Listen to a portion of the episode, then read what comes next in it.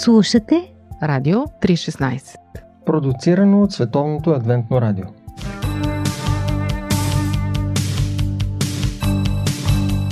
Да видиш невидимото с очите на сърцето. Упражнение по вяра.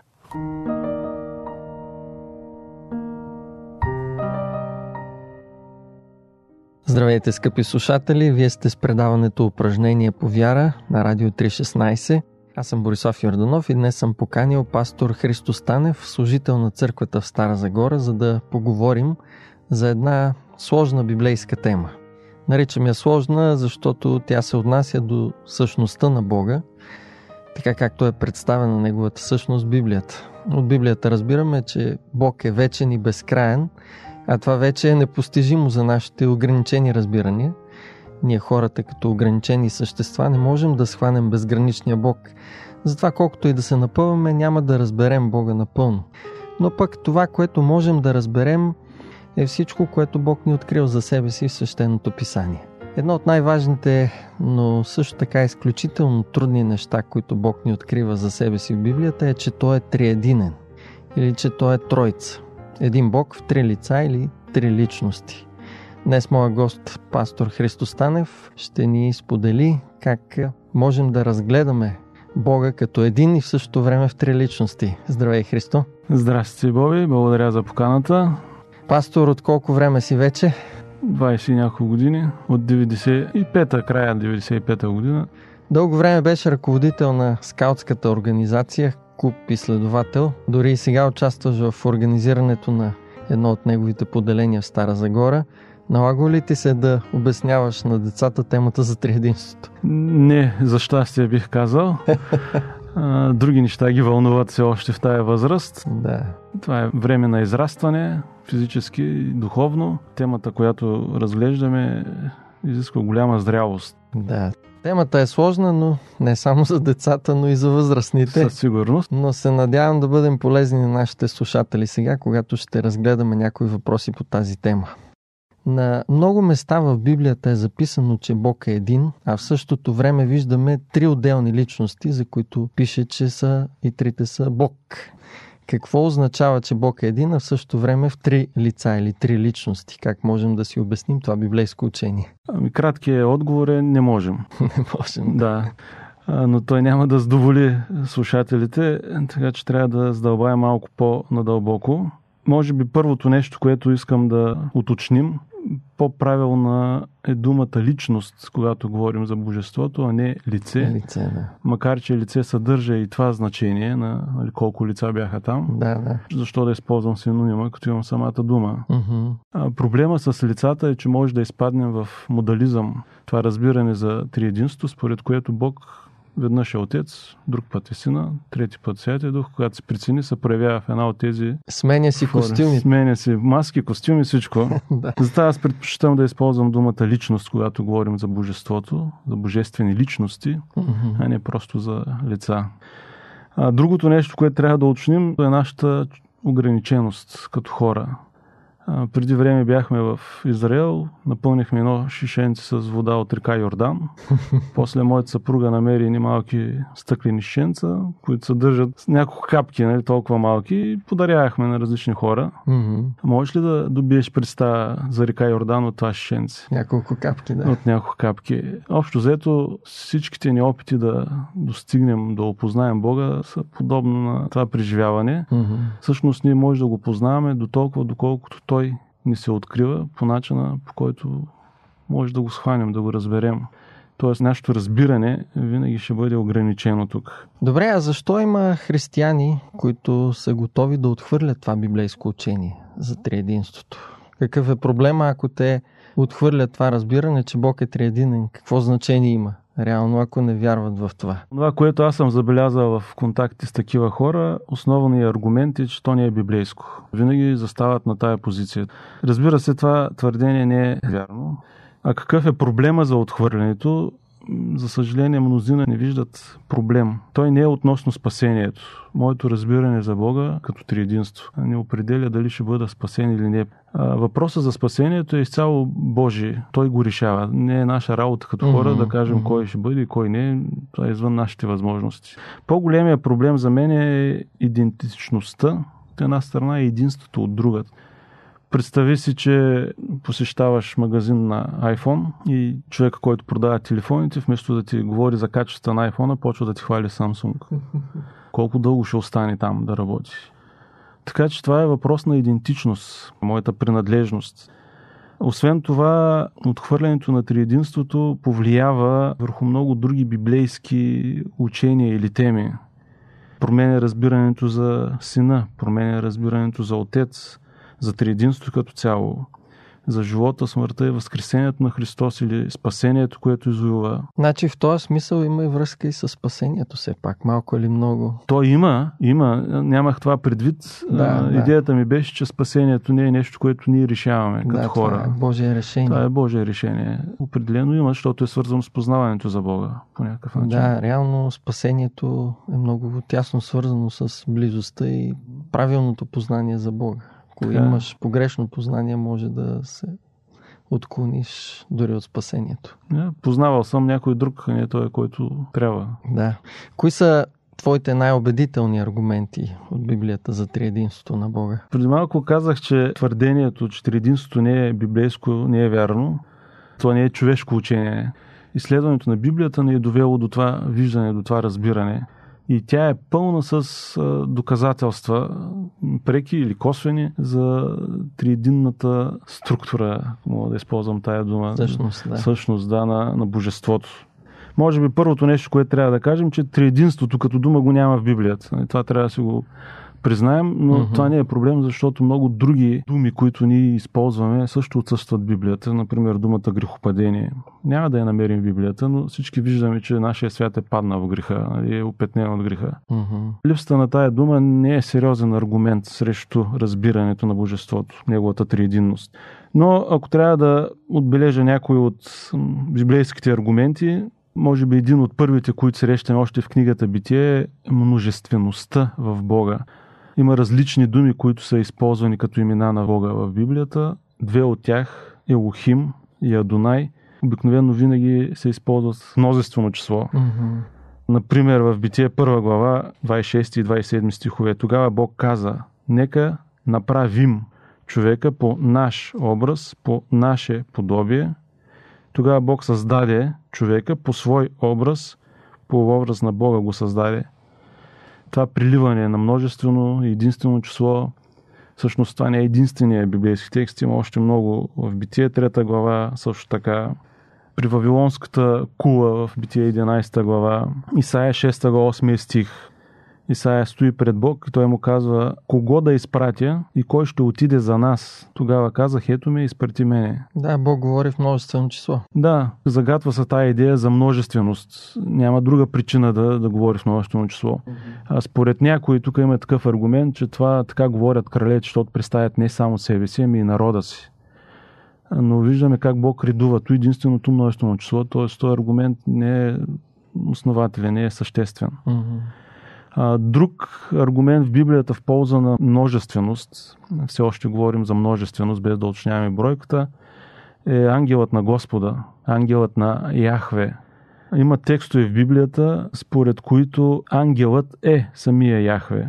Битие 16 глава, историята с Агар. Mm-hmm. Битие 28 глава, 31, 32 историята на Яков. Също Моисей в изход 3 глава, историята с капината, с горящия храст. Там ангелът на Яхве е изобразен като Яхве. Но има и други текстове, които разграничават ангелът от Яхве. Тоест, той хем е Яхве, хем не е Яхве. Uh-huh, uh-huh. За теолозите днес това е ясно, че ангелът на Яхве изобразява Христос, Божия син. Но виждаме как той хем е Бог, хем е различен от него, т.е. това е друга личност, божествена личност. Думите, които са използвани, атрибутите, които са описани, Например, той се разпознава като Бог. Описан е с изрази, които подхождат само на божеството. Нарича себе си Бог. отдава му се поклонение, говори с божествен авторитет. И въпреки, че ангелът е божествена личност, както казах, има случаи, където се прави разграничение между него и Яхве. По този начин ангелът е също напълно Бог, дори когато е представен като личност различна от Бог. Така че в Стария завет виждаме повече от една божествена личност. А в Новия завет? А в Новия завет картината е още по-пълна, защото една от основните цели пред Христос, самия той го казва, е да направи Бога познат за нас, да разкрие Бога. Още в първата глава от Евангелието на Ян. Това е поставено като задача пред него. Тоест, познанието за Бога чрез Христос става по-пълно. Mm-hmm. И в Новия Завет виждаме вече съвсем ясно изразени три личности. Макар, че за Святия Дух може да говорим и още в Стария Завет. Стария Завет не ни говори единствено за Яхве, за Отец, говори ни за Ангела Господен или Христос, но не говори и за Святия Дух. Може би най-силните текстове са в Исаия 63 глава, където се прави ясно разграничение между Яхве като такъв и неговия дух. Тук има още нещо, което искам да, да вмъкна. Мнозина противници на Триединството казват, Святия Дух, това е Божия дух. Духът на Бога, т.е. не е отделна личност, а духът, неговия дух. Но ние по същия начин се изразяваме, като казваме, че Христос е Божият син, синът на Бога. Но това не го прави нематериален, нещо нереално. Да. Не го прави да престане да бъде личност. Така че тези изразни средства не виждам как могат да бъдат използвани като аргумент, че Святия Дух няма качество на личност, само защото е наречен по този начин.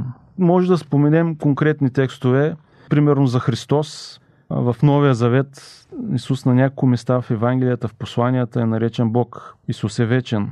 И Отец, и Христос в Откровение последователно първо един, а после други на няколко пъти са наречени Алфа и Омега, началото и края. В Исаия 9 глава 6 стих, едно от най-големите предсказания, пророчества за Месия, там той е наречен Отец на вечността. Освен това, Христос е наречен Яхве в Матей 3 глава, Исаия 40 глава. А, също така, славата на Исус е славата на Яхве. Исус получава поклонение, както от учениците, така и от ангелите на небето. Християните могат да призовават името на Исус. Трябва да се молят в името на Исус. Стефан се моли на Исус. Аз и Отец едно сме, казва самия Христос. Така че тук връзката е много по-ясна и много по-директна. И в крайна сметка Библията изброява трите личности и ги нарича Бог. Mm-hmm. А, тук има един контраргумент, който съм чувал, че никъде в Библията Святия Дух не е наречен Бог. За Христос няма проблеми, Той е Бог. Но Святия Дух никъде не е наречен Бог. Това като аргумент нали, по някакъв начин срещу триединството. Затова по-често се има предвид Святия Дух като сила. Едно от, може би, така по ясно звучащи категорични текстове е това, което се случва в Деяния на апостолите между Петър и Анания Сафира. Mm-hmm. В пета глава може да го прочетем, да прочетем тази история, но това, което Петър казва, защо лъжиш Святия Дух и малко по-късно, след едно изречение, ти не си излъгал човече, но си излъгал Бога. Тоест Святия Дух е наречен директно Бог. Mm-hmm. Yeah. Добре. Скъпи слушатели, надявам се, че нашия разговор за триединството ви е полезен. Ще продължим с него след малко.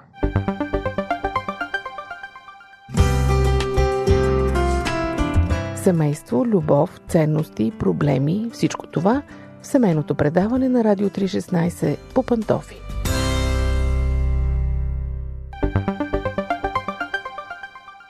Упражнение по вяра.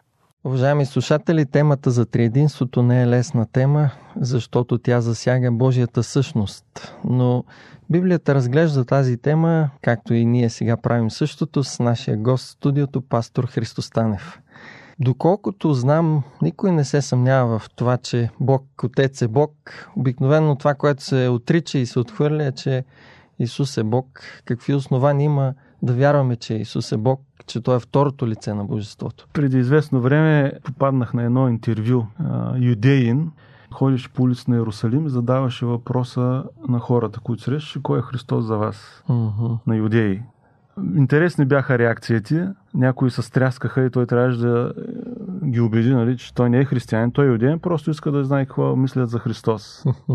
и до ден днешен м- има проблем с възприемането сред юдеите, имам предвид. С възприемането на Христос като божествена личност, като Бог. Не случайно на много места в Евангелията четем, че юдеите искаха да го убият с камъни, защото правеше себе си Бог чрез поведение, чрез думите, които казваше, приравняваш себе си с отец. И това отношение все още стои и все още е проблем за юдеите. Но дали е само човек или Бог, както претендира, особено важно е да имаме ясно разбиране за личността на Исус, за да може да имаме правилна връзка с Него. Mm-hmm. Ако аз не го приема като такъв, като Бог, като божествена личност, това няма начин да не се отрази на, на връзката ми с Него. Тоест въпросът не е само теологичен, но и твърде практичен, понеже е свързан с нашето спасение, както уточнихме преди малко. Когато Исус казва, че е Божи син, това не означава ли, че е в някакъв смисъл сътворен или е роден? Както твърдят някои. А, тук стигаме до нещо много интересно, защото има едно объркване, когато говоря с а, такива хора. Им задам въпроса Христос какъв е, Бог ли е? Те не могат да отговорят директно да, защото тогава стават двама богове. И имаме двуединство трябва да имаме, като се отхвърли Святия Дух но не могат да кажат и не, защото Библията не го описва като такъв. Трябва да влязат в противоречие с Библията. Mm. И изпадат в едно много конфузно състояние, защото хем не е, хем е и най-лесният начин, по който излизат от това състояние, като казват, ми той е Божи син. Бог ли е? Божи син е. Бог ли е? Божи син е. и влизаме в едно такова зациклене. А, няма как да гледаме на Христос по друг начин, освен като на Бог, защо твърдим, че Христос като Божи син не е ниско поставен от Бога? Вторичен Бог, както се изразяват някъде или нещо друго. Или пък изобщо не е Бог. Или изобщо не е Бог. Проблемите идват от няколко думи, проблеми в кавички, от няколко думи, които се използват за Исус Христос в Новия Завет. Една от тях е първороден. Библейските писатели използват термина първороден по специален начин. Например, в Псалом 89, 20 и 27 стихове Давид е най-младият от синовете на баща си, но е наречен първороден. Дадена му е също титлата по-горе от земните царе, т.е. най-прославеният цар. Първородният е бил ръководителят на групата или пемето, свещеника на семейството е получавал двойно по-голям дял от семейното наследство в сравнение с братята си. По същия начин, въпреки че Яков и Ефрем не са родени първи, те също са наречени първородни. Битие 25 глава, Битие 41 глава. Много по-важен от реда на раждането е бил специалния ранг и достойството на човека, наречен първороден. Приложено към Исус, първороден всъщност не се отнася за раждането му от Мария, нито за някакво време назад във вечността, то посочва Христовата възвишена позиция като върховен цар и управител на универса и по никакъв начин не внушава, че той е бил създаден или че е произлязал от Бога в вековете на миналото. Има някакво начало, да. Да, не се съдържа това в думата първороден, тая идея. Другата думичка, която затруднява нещата е единороден, но тя ги затруднява поради неправилното, погрешното приложение на тая дума в историята, като погледнем единороден, в смисъл, че той е божествен. Това е изразено от Йоан 1 глава 18 стих, където буквално фразата превода означава, че Бог е единствен и неповторим. Единороден по-скоро означава уникален. Единствено и уникално разкрива Бога, уникален в естество и функция, единствен и неповторим изкупител. Като титла по-скоро, а не като време за происход или начин на происход – като титла единороден се отнася за Исус, като посочва уникалността на неговото естество, уникалността на неговата връзка с Отец, неговата уникалност като един, който разкрива Бога и неговата уникалност като изкупител. Казвам по друг начин, няма никой друг като него. Mm-hmm. Той е единственият от неговия вид. Това е идеята, която стои зад единороден. Тоест, отново не става дума за раждане в смисъл, в който ние си го представяме като mm-hmm. происход, като да. начало, което е поставено на Исус. Mm-hmm. Добре, да поговорим накрая малко за Святия Дух. Защо вярваме, че Той е Бог и е третата личност на Божеството, а не просто някаква сила, енергия или пък нещо друго? Интересно е, че Святия Дух е представен по няколко начина в Библията. Наистина той е представен като дух, като сила, духът като сила – Мнението, че духът не е личност, частично се основава на факта, че много често той се описва като сила, идваща от Бога, идваща върху хората и позволяваща им да изпълняват определени задачи. А нещо повече, гръцката дума за дух е от среден род, т.е. може да отнесем духа като към това, като към Мгм, нещо неодушевено някакси. От това се предполага, че той не е личност. Но това си е феномен на гръцката граматика, а не, Не, на нещо- същността на Бога. Да. да. По втория начин, който ни е представен духът, е в неговата връзка с Христос. С идването на Исус, нашето разбиране за божеството беше значително обогатено, защото Исус беше Бог в човешка плът, различен от Отец, но все пак едно с Него. Последователите му започнаха да осъзнават, че в тайнството на Бога има множество от личности. Тайнството се умножава, когато Исус описва духа не като нещо, а като някой, който би заел неговото място в опитността на учениците. Йоан 14, глава, 16 стих, Исус казва, аз ще помоля Отец, той ще ви даде друг застъпник, духът на истината. Исус посвети учениците си в тайнството на божеството, състоящ се от три отделни личности. Исус, Отец и застъпникът или духът. Апостолите и духът, ако трябва да проследим и тази последна връзка, те също разпознават като божествена личност, обещана от Исус. Тоест в целия нов завет виждаме ясни доказателства, че апостолите са вярвали, че духът е личност равна на Отец и Сина. Знаеха, че духът говори, проявява воля, изпраща пратеници, обяснява теологичната истина, може да бъде ускърбен. Той дава даровете, застъпва се, дава радост и така нататък. Всичко това са личностни характеристики. Да, не може да кажеш, че това се отнася за някаква сила или нещо друго. Така е. Добре, а мислил ли си по въпроса, има ли някакъв смисъл в това учение на Библията? Бог да бъде в три лица. Защо всъщност, ако може така да зададем този въпрос, той е триединен? Това не връща в началото на нашия разговор. Да. Защо Бог е избрал този начин на представяне Отец, Син и Святи Дух? И виждаме, че това разбиране расте, то се усъвършенства по някакъв начин. Не знам защо Бог е направил този избор, защо е решил да се представи така по този начин, но знам, че Бог винаги избира най-доброто. Винаги избира единствено правилното. Нашето лично познание за това кой е Бог и как изглежда, проистичат от Неговото себе разкриване на нас като хора чрез въплатения Христос. М. Всъщност, а, ние познаваме Бога като личност в Исус Христос, но след Неговото възнесение ние познаваме Исус Христос само защото ни е разкрит от Святия Дух. Това е самото съдържание на учението на Исус за Духа. И в цялата Библия отново и отново е заявено, че авторите на писанията, пророци са били вдъхновени от Святия Дух. Духът, който говори в Стария Завет, е същия дух, който Исус изпрати на своите ученици да разгласят Евангелието. Тоест, Синът Христос разкрива Бог, Божеството, а Святия Дух разкрива Исус и цялото Евангелие. Махнем ли го, Евангелието изчезва. Да, и всъщност истината за спасението. Така е. Още едно последно нещо, като въпрос към нашите слушатели. Въпрос за размисъл. Нали? До сега отговаряхме, сега нека и тях да попитаме. М. Ако Святия Дух е сила, а аз се отнасям към Него като личност, това богохулство ли е? И обратното, ако Той е личност, а аз се отнасям към Него като към сила, това богохулство ли е?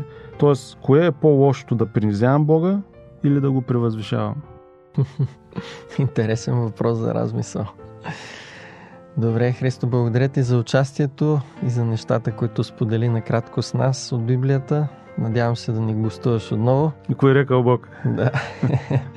Скъпи слушатели, надявам се библейската тема за триединството да е станала по-разбираема след като слушахте нашето предаване, но дори и да не сте разбрали и запомнили всичко, не бива да се притеснявате, защото Бог е непостижим за човешки ум.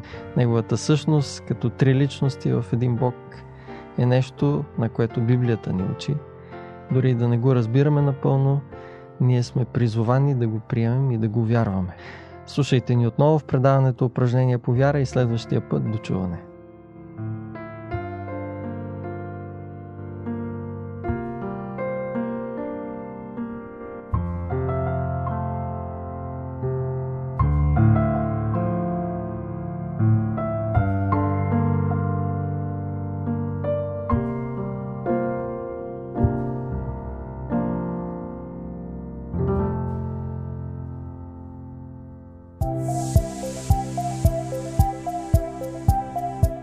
Слушате Радио 316.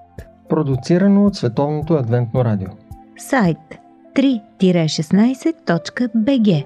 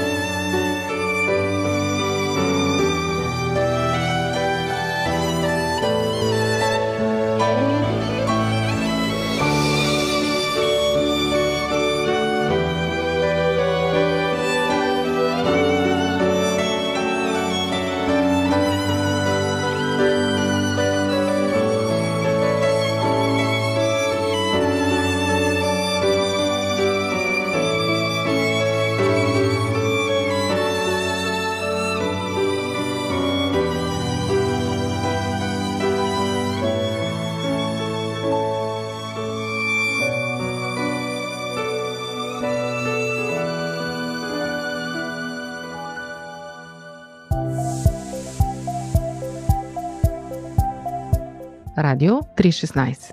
Продуцирано от Световното адвентно радио. Сайт 3-16.bg